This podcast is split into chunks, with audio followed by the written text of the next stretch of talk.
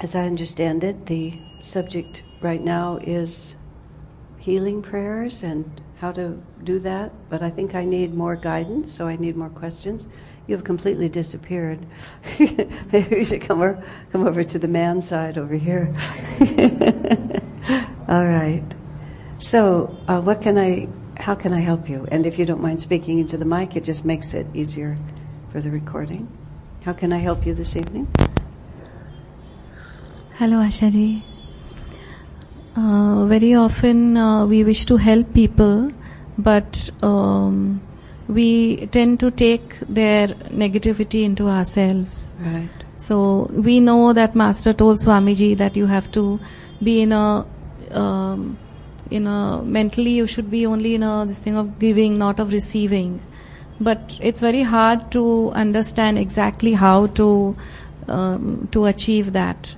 Tell me the phrase you said. Swami Master told Swamiji what? You should be in a in an attitude of only of giving and not of receiving. Um, may I? Is there a context to that statement, or is that just as much as you know of that? I think there was a story in the path where Uh-huh. he says that he was Oh, shaking hands with everyone in church Right. and he was receiving their negativity. A- So- Actually, the interpretation of that story is slightly different, so I'm glad that we have a clarity on it. Okay, very good. So, is there more to your question? Because No. it's a very good question. Mm, Okay, the, the question, um, well, you, everybody heard it, so I don't have to repeat it, but let me think about it for a minute. You know th- that when, whenever you tune in to someone, the first part I'll deal with is receiving negativity or not. When you tune in to someone to pray for them, to a certain extent, you do put yourself on their wavelength. And so there have been occasions when I've said to someone, for example, if they're in a really contentious or negative situation with someone, like someone is um, really angry at them and is behaving in such a way as to really try to pull them down, which happens sometimes in life, of course. I've said to people, don't even pray for them, you know, because if you pray for them, you'll put yourself in tune, and when they're actively trying to Over the- pull you down, you don't you don't want to open yourself even to that extent because it's a matter of who has the greater magnetism. If somebody's magnetism for negativity is greater than your magnetism to overcome that negativity, you may be um, pulled pulled down from it. That's um, why the custom of shaking hands uh, is, is somewhat questionable because, as Master said, you make a horseshoe magnet when you reach out with some, someone's hands, and if they have, whoever has a stronger magnetism will influence the other.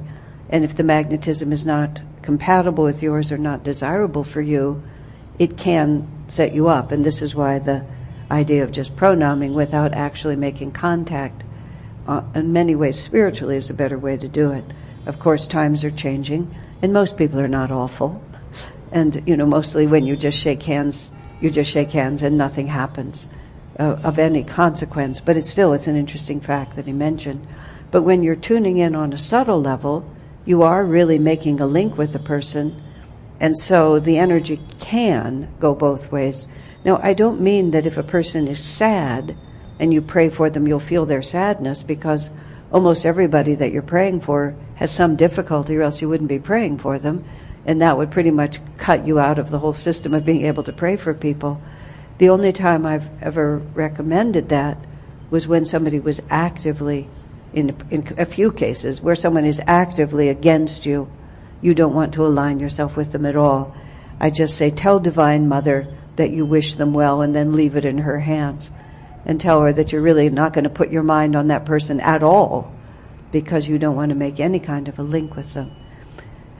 As a rule, um, let, let me just think about this for a minute. If, if one does Kriya, if one is a meditator, if one is a disciple, if one is devoted to God, we don't have to be that afraid about picking up other people's negative energy. Um, the positive force of a prayer creates a lot of magnetism, so there has to be a really strong other force. But you know, Mary Kretzmann, uh, who at Ananda Village runs the prayer council there, and has made a very, very big study of it, has what she calls her, her superstar prayer people, and certain requests she only gives to them. because she knows because she knows then you know that their energy will be strong enough people who are very mentally ill people who are being very influenced by negative energy people who have committed suicide. You know where the where the energy is really downward pulling. She'll give it to her superstars and just not give it to the ordinary people. But most of the time, I think we should have faith that God will allow us to give and we don't have to be concerned, which brings you, me to the question, the story that you're quoting. The story was Master asking Swamiji to stand in his place and shake hands with people. See, here Master's having you shake hands with people. Master himself shook hands with people because, of course, he had greater magnetism for good than any of them had for worldliness. Um, but he asked Swami to stand in his place and shake hands with people. And the first time Swami did it, at the end of it, he was absolutely exhausted. Now, he wasn't, it wasn't that he got their negativity, and it wasn't that he was pulled down. What he actually said is that he was simply drained of energy. And Master said, that's because you're thinking, you're thinking too much about yourself he said, "You're thinking I'm giving," and he said, "You're to Swamiji, you're you're acting in my, as my as my channel, and if you forget yourself and just allow yourself to be a channel for his energy, then uh, ever thereafter, when Swami did it, he felt both uplifted and energized rather than the opposite. So again, it wasn't anything about their energy pulling him down. It was that he himself when you think of yourself too as we are, then our energy is finite. And when people start drawing on it, we start worrying about how much energy they're taking from us. Whereas if we are just an open window, then where where is the boundary to that? But of course, that's the whole discipline of the spiritual path, is to see ourselves as children of God rather than uh, separate individuals here and of course, the uh, way to do that is we think about what we're giving. We just we just think about love. We think about service. We see someone and we think how Swamiji said that when he was beginning to lecture, and even still, he said he would feel that he was talking to Master in the audience, that everyone in the audience was, and that he was talking to Master in the audience. And several people said to him, "Well, don't you think that's don't you think that's presumptuous to be uh, lecturing and teaching your own guru?" And so he had to explain what he meant by that, which is to him, master in the heart of everyone, is that part of them that's aspiring for God realization. And so his, uh, when he would speak in front of a crowd, he would look at every person and he would uh, his effort would be to awaken their desire for God. So it wouldn't be I, Kriyananda, am giving them something, or even, you know, I as an instrument for God are giving something. He wasn't thinking about Kriyananda at all. He was just seeing someone and he was, he was praying that they would be awakened to God. And so you can imagine shaking hands after church, the thought would be, you know, may you, may you come into the light. May you be awakened into spirit. May what you have heard today change your life as it has changed mine. And then there's no uh, resistance in the wire. There's no concern about self. There's no thought, oh, I hope you don't pull me down.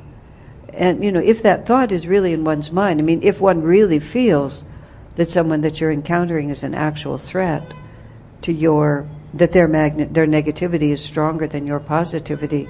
One should heed that absolutely and not be at all presumptuous in thinking that it's okay. But most of the time that's not that's not what's happening. And when it does, you just be dignified about it, but treating accordingly. For example, you may prefer to pranam and not shake hands, and so on like that. Although at the same time, a great deal of aversion and anxiety is merely the thought that it's there. I had a, a certain uh, uncomfortableness with people invading my personal space, so to speak. And, it, and being in the position I am, people often did. So it was very um, uncomfortable attitude to have because people were just, uh, they were unconscious of the way they behaved. And I finally realized that even if somebody is, ta- is very, standing very close to me, talking to me very loudly about something I'm not particularly interested in, what, what's wrong with that? I mean, you know, nobody's torturing me. You know, nobody's locking me in a, a dark prison cell and not feeding me. I'm just standing someplace where a, a person of goodwill or even of bad will, but they're just there and they're just expressing themselves. It only becomes an issue if I put up a, a, barrier to that and then their energy hits me and it starts, and it also, it's unpleasant for them. The word, I, I believe Swami was the one who told me, but I'm not sure. Make yourself a sieve. Just, just be a sieve. So their energy comes in and it passes right through you. What difference does it make? It doesn't stick unless you yourself. When I was uh, really learning to be at ease, basically I was learning to be at ease with other people. I had a long-standing habit of simply not being at ease with people. And I realized it was just a habit. There was nothing really happening. It was just a habit. It was likes and dislikes of the heart, which needed to be overcome. Divine Mother sent me a perfect case the man was about six and a half feet tall. He was from somewhere in Eastern Europe, I'm not quite sure. So his English was not terrific and his accent was a little hard to comprehend. He, I don't know if he was slightly deaf or not, but he spoke in a much louder voice than was necessary when he was leaning over me and was about six inches from my face. and he developed a passion for talking to me. so it was just wonderful practice because, you know, I would realize that I was creating some kind of an emergency. And there was absolutely no emergency happening at all. You know, he wasn't someone whose company I relished, but nor was there anything so terrible about him. He was just being himself. And my and fear would create a diminution of my energy, but acceptance of the, the weird quirks of human nature and I became quite interested into how how how it was to be him. You know, what does it feel like to present yourself to the world, even to make the body that he made? How does it feel like to present yourself to the world in that way? And I also began to think, he must get a lot of rejection. You know, and maybe I won't reject him. And that's probably why he began to enjoy to talk to me. He was only around for a matter of weeks, and then I never saw him again. But he was Divine Mother's little um, final exam for me. So still, even now, whenever, whenever that begins to, to cross my mind, I think, what am I afraid of? And then you just think of Master. Think how Master could absorb anyone. And you just put him, I usually put him right behind me, and just feel like I'm just a window because I also feel, and we should all feel that, that anybody who's interested in me is not actually interested in me.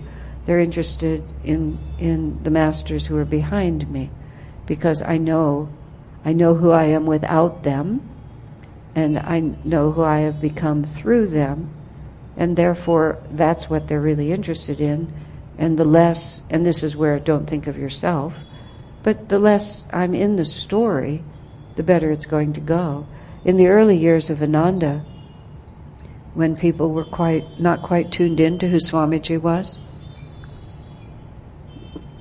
on more than one occasion somebody would say, Well, I don't really you know, I don't really tune into Swamiji, but I like you, meaning me. I would say, Well, really you actually like Swamiji much more than you know because there's nothing that I'm offering you that didn't come from him. You know, if you want to receive it through this window, that's all right, but you should know what you're receiving. But that was my way of, of maintaining my own integrity in a situation. But it was also my way of protecting myself. Because as long as that's clear in my mind, that's just Swami shaking hands. As long as it was Kriyananda, he felt exhausted. As soon as it became Master, Master had infinite energy. What is the difficulty and what an honor to serve? You know, and people who are icky, because people are icky, just because they just aren't adept. Not everyone in the world has the karma to be attractive. That doesn't mean that they're necessarily icky inside. They just might have what Swami used. I love the way Swami's wordsmithing. He says, yes, she has an unfortunate manner, is how he put it. you know, when somebody was just really difficult to deal with. Yes, they have an unfortunate manner. But many people of good heart have a very unfortunate manner. So we needn't panic over it or feel threatened by it. It's, it's like we may in our lives actually be compelled into being in relationship with people who are really, really difficult. Even, you know, I have these, probably having been born Jewish in 1947, I have these pictures in my mind of real persecution and, and probably also having been a revolutionary in many lifetimes and ended up in prison for my activities. These are just my own, I believe these are my samskars. So I often measure things against actually really being in the company of people who, who really wish me ill. Not people who merely have an unfortunate manner, but in the company of really dark forces. So I would like to have trained myself to be steadfast in the face of minor inconveniences so that there will be some confidence in the presence of God in case the stakes are accidentally raised really high. And that's just my way of thinking. It may not be everyone's, but why not? I mean, even just to imagine what if you were suddenly in a position where there was some really evil person who wanted to harm people, and you might be in a position to prevent that harm from having, happening. You want to not be afraid. And the only way, when I ask Swami a question like that, how to be how to know God's will in a moment of crisis, serious crisis. He said to practice when it's easier. So if we allow ourselves to become disconcerted by small events, what will we do in the face of large events? I accidentally said to someone once, it was probably the worst thing I ever said to someone. Fortunately, she's forgiven me. She tended, um, she tended to panic easily and make mountains out of molehills. And, and I became impatient with her. My only excuse is this was a long time ago. And I actually said to her, if you're not careful, Master's going to send you a real test. Yeah, that was about as bad as it could get. It was awful. But I was actually speaking to myself. It was unfortunate that I spoke it out loud.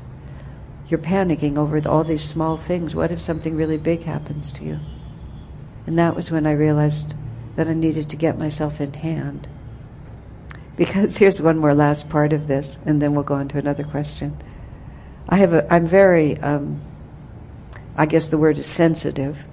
Um, I'm not quite, I'm not quite psychic, but I have a lot of intuition, and I'm also just, I'm just very observant. So I, I often tend to know what's going on around me, just because I am. I, I think I have extra brain cells. I'm not really sure, but I think I have more of them operating um, this is not a gift, it's just a fact. I seem to have a lot of brain cells operating.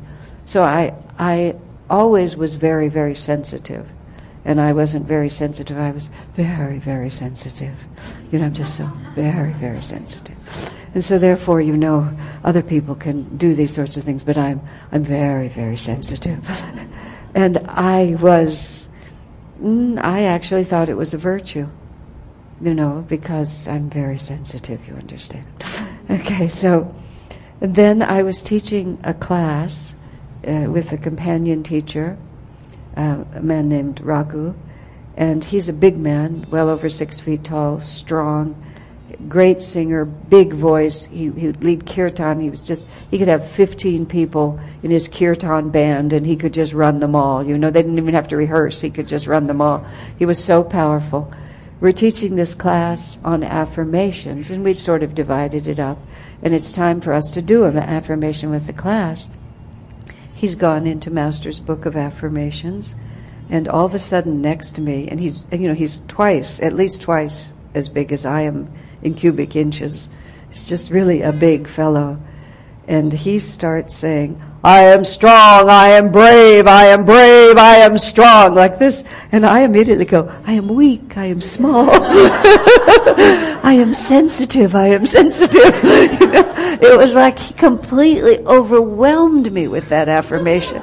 And I, when I tell people about affirmations, I always say, don't do an affirmation that's so much bigger than you that you immediately subconsciously repudiate it. I didn't even repudiate it subconsciously. It was like I wanted to get far away from him. But then that was the moment when I thought, oh my gosh, my whole life I've been saying I'm delicate, I'm sensitive, I'm weak, I can't do this. You know, and I thought it was a virtue. And I, I made a resolution and I just started in with him. I am brave. I am strong. I matched him word for word on that. And I just really reversed my whole self-concept at that point. It's, it's like, well, I'll actually tell you something when I was 16. My, my father, both my parents were wonderful. My mother was very sweet and very devoted to being a mother. She loved raising children, the three of us. And my father was extremely moral very ethical, very honorable. So, I mean, I'm just incredibly grateful. They gave me such a good foundation. And uh, when I was 16, uh, in the town that I lived in, which was still El Paso, Texas, the department store hired one or two teenagers from each of the local high schools, and they called us young careerists. You know, it was just a ploy to get teenagers in there, and it was good PR for the store, and they gave us special little uniforms, and we were 16, but we were just retail clerks in this store. And so I got the job because I talked my way into it, as I have done almost everything in my life. Um, but I didn't really enjoy the work, especially because they, as a plum, because they thought it was the prime position, they put me in the teenage fashion department, not realizing that that was the absolute worst place to put me because I scorned fashion at that point. And the clothes were really badly made and they were just scamming the teenagers. And it was just, you know, it was supposed to be like most girls would have loved that position. I just couldn't stand it. So I behaved rather badly. And there eventually they moved me over to sheets and towels, which was something people actually needed. And I was very happy to sell them sheets and towels and I did well. But during the interim, when I was in the wrong department, in some context, the manager of the store met my father socially, and uh, she knew that you know he, she knew who he was, and they were talking about me in the store, and the manager, and this is why she was the manager, is because she was so capable of saying truth in a very positive way. She said, I believe your daughter is too intelligent for retail sales. That's how she put it. So my father comes home to me and he was not pleased because he knew what she was really saying is that I was a- arrogant and unpleasant and insulting and lots of things that I shouldn't have been. And he said to me really simply, if you're that intelligent, he said, you should have been able to keep them from knowing it. And you know, that, that really stuck in my mind. And it came back to me. In other words, think about them. What are you doing? You know? And uh, it came back to me when I was sitting next to Raghu. You know, if you're that spiritually sensitive, you ought to be able to face anything without flinching. I mean, this idea that it makes you weak, whoa, that is really backwards. And so since that point, I've actually tried to become tough. Why would we not be tough? Master wasn't afraid of anything. Swami wasn't afraid of anything. Now, of course, you have to be realistic. And when I know someone is more negative than I am positive, I avoid them. But I don't just make that call um, unless I'm really sure it's the truth. Does that make sense? Yeah. All right. Another question or thought? Okay, Shamini, you're always good for a good question. a question. Uh-huh. Um, so this may be coming back to the basics a little, but Right. um, you know, that's, now that there's so many different healing approaches out there, and even after people come to our path and join in, and maybe even take kriya, uh, there are a lot of people who don't understand kind of the essence of what Master offered through healing, and many times people still feel the need to go out there and explore other Other ways of doing ways. things. So, if you could just kind of touch on the essence of Master's healing, just so we can. Yeah. Um,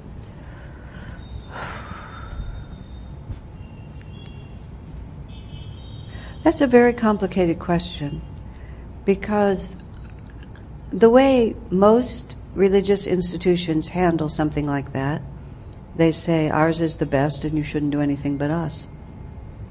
And uh, that's not an untrue statement, even on the path of self realization. Not ours is the best and you shouldn't do anything but us.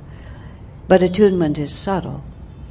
And the way in which a person has power in what they do is not just a question of uh, technique, it's also a question of becoming attuned to a certain vibration and then being able to be a channel for that vibration. And on the path of discipleship, the, the, we, we are part of a, as Swami called it, a particular ray of grace, which is a very interesting statement. And he actually described the music that Swamiji has received and, and given to us as, it is, as a, uh, perfectly in tune with that ray of grace, which is why singing and listening to his music is such an important part of our sadhana. You know, the choir and all of that. And the more people can sing his music, it puts us into that ray of grace. Now, some other healing modalities come from such a mental level that there really isn't an actual alternative ray. It's just a mental level. But others involve even initiations and things like that, which at least purport to, to make you a channel for some kind of a divine force. And you, we are changed by what flows through us. So if we spend time being a channel for even another valid ray, it, it's going to affect our magnetism. Now, the degree to which that's helpful or not helpful is, is to my mind not a question you can make a dogma about. Because once you make a dogma about it, you've taken away from people the opportunity to discover the truth from their own experience. Um, there's a, a, story in the book Swami Kriyananda, as we have known him, that actually involves Dhyana, who lives here. Dhyanaji, who's the one of the co-leaders of this, and when she was very early on the spiritual path, very early, um, she was learning a, a Kriya Yoga, and she was also learning Reiki at the same time. And she was with Swamiji in a car. They were going somewhere, and she, being a very enthusiastic type, and not really knowing that much about this path yet and very little about Swami, she said, you know, I'm learning Reiki. It's so terrific. I'm, I'm enjoying it so much. I'm, and then Swami just turned to her and said, oh, if it's that good, perhaps I should learn it. That was all he said to her. And her instinctive response was, well, Swami, you don't need it. Like that. And, and that was the end of the conversation. Nothing else more came of it. Time passed. She got more interested in um, the path of Kriya Yoga, and she lost interest in the Reiki path, and it just went away. Ten years later, she said, if I, I hope I have this accurately, about ten years later, she remembered that conversation. And she thought to herself, why did I say that he didn't need it? And then she realized it was because he was drawing so much from Master that it was clear that he didn't need to supplement it with anything. And then she thought herself, at that time especially, she was drawing so little from Master that she wanted to supplement it from any direction that seemed more accessible to her. And then now, when she was 10 years onto it, she realized that the challenge was still the same. Which is, if Swami could draw everything that he needed from Master's path, then the challenge for her was to see whether she could do it or not. And so, you know, that, that is really what's represented but but Swamiji, that doesn't mean you're not interested in other things. But I, I know people often have come to me over the years. You'll love this book. It's almost the same as Master's teachings. And I think, huh, if it's almost the same, But I have to be honest and say that I have seen people helped by getting another expression that's almost the same as Master's teachings, and that in some way they can receive something that they were blocked from receiving. At the same time, I Master's healing methods, his techniques, I think they're just a gold mine, but they're but they're more of a challenge for some people because it's not as clear cut. It requires more intuition. Um, it's not as systematized yet as some of these others are. The promises are not as explicit. So it's not for me to say to someone, you should do this. I just sort of put in front of them what the realities of being a disciple are, if they are a disciple, and then let them figure it out for themselves, because nobody likes to be told what to do. And nobody actually ever believes anyone when you tell them either. You know, we only really believe our own experience. So I think it's more important to give people the principles and then let them decide. And then what they do with it is up to them. In the name of Ananda, we need to be loyal to our teaching. I mean, that's, that's how I feel about it. If we're representing Ananda in an Ananda context, we need to present the teachings that we offer because that's our commitment to people. That's our commitment to the masters also. It, on one's own time in private, you know. And, you know, sometimes people will become a disciple of master who are well established in some other modality, maybe even have a profession in some other modality. And they will find that becoming a disciple strengthens them in that modality. And so it's not for me to say, you know, which way it's going to go. Fair enough? It's a good question because it always comes up. But, it, but to come into an Ananda prayer circle and say, hey, let me teach you what I just learned down the street, um, that's not such a good idea. Better to, to be faithful to what we're trying to do. Um, yes. Can we affirm for someone else? I'm sorry, can we what? Can we affirm for someone else? Oh my goodness, yes. You can do all kinds of things for other people. So Swamiji's title on affirmations for self-healing only refers to healing of the real uh, healing. No, so in what context does he actually say affirmations for self-healing? What context? Meaning who uses them or what? Uh-huh. Who uses them? So I, I somehow tended to think that, you know, affirmation implies that you know you use it for the self and somebody else cannot affirm for you. Well actually i'll tell you an interesting story. Uh, um, uh, a single mom a woman who raised her son by herself was was a very good mother and very devoted to her son and they were very close. Then he got to be 13 14 15 which is a real changing age for everyone. That's master says until the age of 12 the ego is slightly in abeyance. And what that means is that it's not that they're not willful or don't have the full intelligence and destiny of their nature, but when the ego is a little bit in, in abeyance, a child does not necessarily identify deeply with its own actions. And so there's even, there's a certain freedom. And they, like, uh, Devi tells the story about her own little son. Uh, he was called Kalidas at that time. And he walked up to her, he was about four, and he said, I didn't do nothing, mommy. And she said, honey, where did you not do nothing? He said, in the bedroom closet. Where he, and what he had done is he had found a, their supply of vitamins and he'd opened all the bottles and poured it all onto the, onto the floor. Uh, and and Nitai, when he teaches about how to work with young children, he says you have to understand that they don't define themselves by their behavior. And if you say you're a bad boy because you did something bad, they feel very unfairly treated. Something bad may have happened. They may need to understand that that action is not acceptable. But if you define them by their actions, they're quite bewildered because there isn't that connection. And then suddenly, around the age of 12, they become their behavior. And they tend to do it. I haven't raised children, but I've seen it and I've heard of it they tend to suddenly identify with their behavior. So you will say to your son or daughter, with whom you had a perfectly harmonious relationship for all these years, honey, I think you need to clean up your room. And the daughter will answer, you hate me, you've always hated me. and it's rather startling news because really, because all of a sudden, in criticizing their behavior, you have criticized them. And it's, it's, it's suddenly very, very confusing. Okay, so go back to my friend in affirmations. She used to do a lot of affirmations for her son. You know, she would visualize his spirit, and when she would meditate, she would affirm for him, you know, I am brave, I am strong, I am the friend of all. You know, I, I, I live selflessly for the joy of God.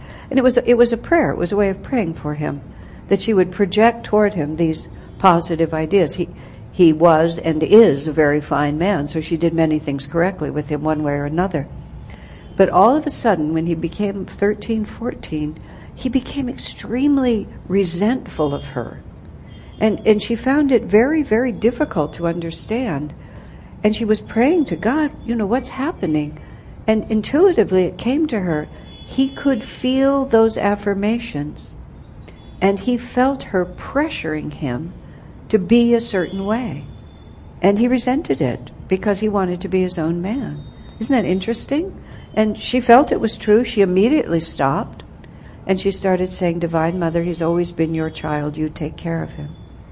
And she said, and he became harmonious with her again as soon as she stopped. So part of what the question is, is a question we ourselves have to ask. And this is the most challenging part of praying for people.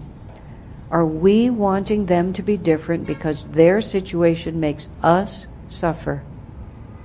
And so even our prayer is actually not really for them, it's for me. This is the Vaishya level of the, of the caste system, the second caste. I mean, it's, it, Vaishya is considered to be merchant. This is subtle. But when we talk about that whole thing, which is a whole different discussion, longer than we will get into here, um, at, on the Vaishya level, each of these castes are defined not by your profession, but by your attitude toward life and how you try to alleviate suffering and how you try to find happiness. The Vaishya level is I, I feel good when the world conforms to what I think it should be. And the higher level, the Kshatriya, is I live by divine principle. And happiness is when I live by divine principle. And the, the only transformation I need is to transform myself. Okay? But at the Vaishya level, we're insecure and unhappy if the world does not match our picture. And I mean, this is very tough because somebody you love is suffering. You know that if they change their attitudes or their behavior, they would be better off. People are in a bad way and you want it to be different. But if there's anything in your prayer that's selfish, then to that extent, one, it will be less effective. And two, it may not, it may actually cause a kind of subtle resentment in the person you're praying for. You know, if your child is into very bad habits and you're constantly projecting on them that they're doing the wrong thing and they ought to do the right thing, they're not stupid. They can feel it. And far from being inspired to change, they'll become more and more rebellious because there you are trying to make them be different. Especially the people close to you will feel that. Now, that does not mean we should be indifferent to people doing things that are sabotaging their futures. I mean, that would be unrealistic. But everybody has their own destiny. You know, Swamiji speaking about children, which is, is not the only thing we're, we're talking about, but speaking about children, Swamiji said, the father and the mother create the physical vehicle for the soul to uh, uh, express its destiny. But the father and the mother do not create either the soul or its destiny. And that, that concept is true, of course, of everyone. We don't have as much of an illusion of ownership and responsibility as parents have for their children. But, and, and parents do have a lot of responsibility for their children. It just has to be exercised properly. But when we love someone, we have to love them for their sake and not for our sake. And we have to love them for their own highest good. And so this is, well, Swamiji grew up in Romania, and when and Romania was not a very advanced country, and of course he was born in 1926, so a lot of technological medical advances have come since then. But when he was a child in Romania, he got colitis And so they took him off all milk products, and as a consequence, he had a lack of calcium and he had very bad teeth. But in Romania, they didn't have Novocaine. So as a child, when he had to go get fillings, they had to drill without Novocaine, which you can imagine for a child, even it just makes me shudder even now. So he said, oftentimes the dentist would not completely drill out the cavity, but he would just drill until he couldn't stand the child screaming anymore, and then he would fill in the cavity, which of course Swamiji said caused him endless problems because the, the teeth would decay under the filling and you know all his life he had difficulty because of that. So uh, oftentimes we're like that. We see someone going through something really hard for them that is we, we know it's it's just simply a fact it has to be a necessary karma or else God would not be imposing it on them it has to be suffering for a higher cause, but we just want it to stop. And often that's what we actually pray. You know, please have it be different. And if you actually ask, it's because I can't stand it. But what we really want to pray for is to pre- please help the soul to become free of whatever delusion is binding them.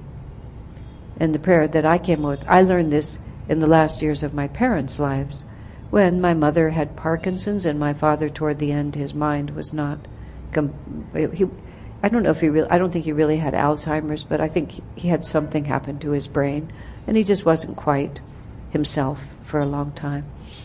And for a long time I just wanted it all to be different. And then it crossed my mind that my parents were in their early 80s or approaching it by that time. And they'd made a lot of decisions in their lives. And that this wasn't this wasn't like some big radical they hadn't suddenly been transported into somebody else's karma. This was the inevitable next step of the trajectory they'd been on the whole time. And it wasn't necessarily bad. It was just different. And it was absolutely necessary so what did i really want for them and i realized that a certain amount of my prayers were for my convenience which was a very hard realization for me to have It would just be more convenient if my parents did this or did that. But it wasn't what they wanted, and it wasn't even what they needed for their soul's freedom. So I came up with a prayer that I've used ever since Divine Mother, whatever you're trying to teach them, would you please help them to learn it? and I put my anxiety into that prayer. You need to help them learn this. And I would pray for their receptivity, humility, wisdom, devotion. You know, I know you have a plan here and you need to get on with it. And then I would say, in whatever you're trying to teach me, you have to also give me the receptivity to learn it because I don't seem to be doing very well. And that prayer, I could put all the intensity of my love for them and my concern for their well being, but it was in a way that was not selfish. And so if they have to go through some difficult period at this point, if it makes them free, why would I not want it? There's this wonderful story about Adi Shankaracharya and one of his disciples. And the woman apparently was very worried. She was a very worried person. She was always anxious about everything that would happen. This is how the story goes, and you've all heard it, I think. And so apparently the guru wanted her to do something, and she said, Well, you know, what if I die? And he said, Die. And then she did. Just right there, she was finished. And that's how the story is usually told, right? But of course, her guru was on both sides of the veil. So the part that I wonder about is what happened then? You know, there he is with her. Now she's dead. And, and he says, this is how I imagine something the, the effective. And how did that work for you? You know? and what did you learn from that? And it's like he didn't care. She was going to learn something. And if you're if you're a mother, and and we have to be divine mother to everyone around us. If you're a mother, and your child misbehaves, you don't let him or her get away with it, because that's not loving. Even if the child doesn't like it. My my sister's son was a challenge to raise, And I remember when she was when I was with her, he was very strong-willed, which of course made him into a fine man, but it made him a challenge as a little boy. He's an attorney now, and he was an attorney then. He was just four. but he, he demanded explanations and had good arguments for pretty much everything. But I remember we were all at my parents' house and she was about to go back to her own home and he was not wanting to get into the car. He was just wanting to do something else. She was being very definite to him and she was telling him he needed to do this and if not, these were the consequences. And he kept arguing with her. And she looked at him and she said, When I speak to you like this, have I ever changed my mind? He thought about it for a moment and said, No, mommy. And she said, And I am not going to start now. it was just like, This is it. And that's how Divine Mother works with us. You know, do you actually think that merely because you don't want this to happen, I'm going to change my mind? And we need to be on Divine Mother's side, not take this suffering away, but give them the wisdom that this suffering is trying to teach them then we find, oh, there's so much power in that prayer. Because that's really God's prayer. And often, in fact, circumstances will change because then we're giving energy to the right aspect of the people we're praying for. And also, we're giving energy to the right aspect of ourselves, which is the part of ourselves that is also surrendered to God, and not the part that's just trying to find an easy birth for ourselves. Does that make sense?